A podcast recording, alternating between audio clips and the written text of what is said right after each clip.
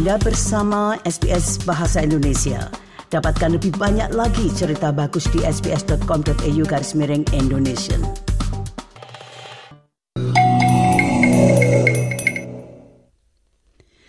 Nah, jika Anda baru saja bergabung, Anda masih bersama Radio SBS program Bahasa Indonesia. Sekali lagi untuk menyempurnakan program kami ini, maka saran, masukan, bahkan kritikan dari Anda sangat kami nantikan yang dapat Anda kirimkan ke indonesian.program at sbs.com.au atau kontak langsung kami di 0294303135 atau nomor lainnya 0399492208. Nah selanjutnya kita akan mengalih ke topik yang lain yaitu tentang graduate visa yang dalam waktu dekat ini jumlah izin jam kerja itu akan berubah dan bagi mereka yang baru saja menyelesaikan kuliahnya itu dapat langsung bekerja juga. Nah, untuk mengetahuinya lebih lanjut marilah kita simak rangkuman Bapak Riki Kusumo berikut ini. Pendengar sekalian, jumlah jam kerja siswa internasional di Australia di bawah ketentuan visa mereka akan berubah mulai bulan Juli. Perubahan kebijakan ini juga memungkinkan para mahasiswa internasional dengan gelar tertentu yang terkait dengan kekurangan keterampilan juga akan memenuhi syarat untuk mendapatkan perpanjangan hak kerja setelah mereka lulus. Berikut ini laporan tentang hal itu yang disusun oleh Stephanie Corsetti dan Mandarin News untuk SBS News. Pemerintah federal mengatakan sedang mengatasi kekurangan keterampilan dengan memperluas hak kerja pasca studi untuk para mahasiswa internasional yang telah lulus dari penyedia pendidikan tinggi di Australia. Perubahan ini berlaku mulai 1 Juli, di mana akan memperpanjang hak kerja dari 2 tahun menjadi 4 tahun untuk gelar sarjana terpilih, 3 tahun menjadi 5 tahun untuk gelar master terpilih, dan 4 tahun menjadi 6 tahun untuk semua gelar doktoral.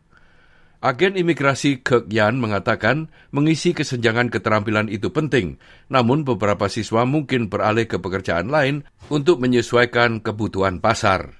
Uh, but there's some disadvantage from this uh, uh, policy. It may be like for many occupations or many uh, uh, subjects which are not on this list.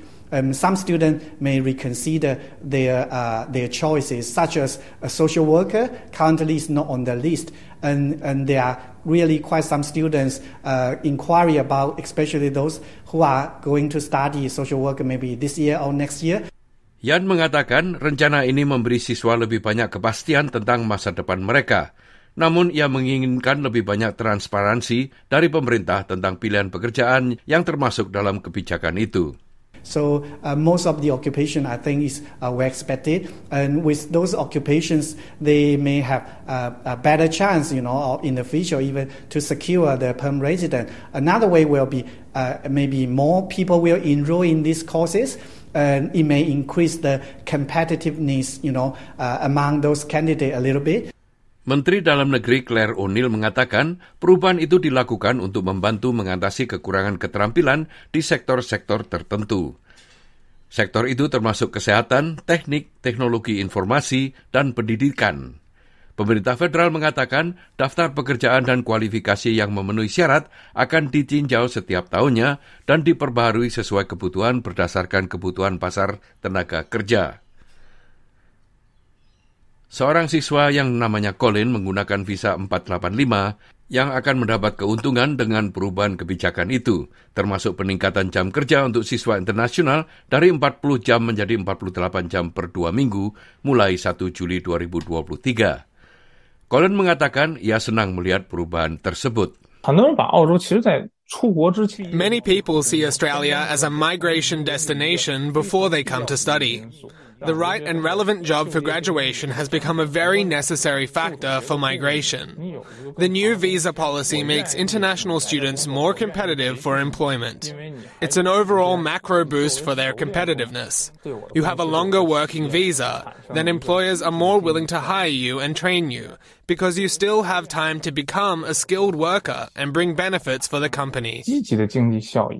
Kebijakan baru itu juga akan menambahkan manfaat yang tersedia bagi mereka yang belajar, tinggal, dan bekerja di wilayah regional. Nah pendengar, demikianlah tadi sebuah rangkuman tentang pergantian visa untuk para sarjana yang disusun oleh Stefani Corsetti dan Mandarin News untuk SBS News dan disampaikan oleh Ricky Kusumo. Nah itulah tadi Bapak Ricky Kusumo dengan rangkumannya tentang perubahan mengenai graduate visa itu.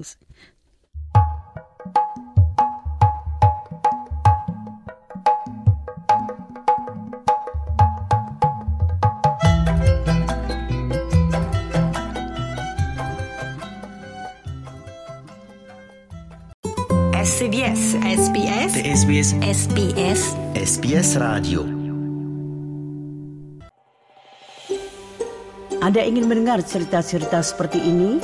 Dengarkan di Apple Podcast, Google Podcast, Spotify, atau di mana pun Anda mendapatkan podcast Anda.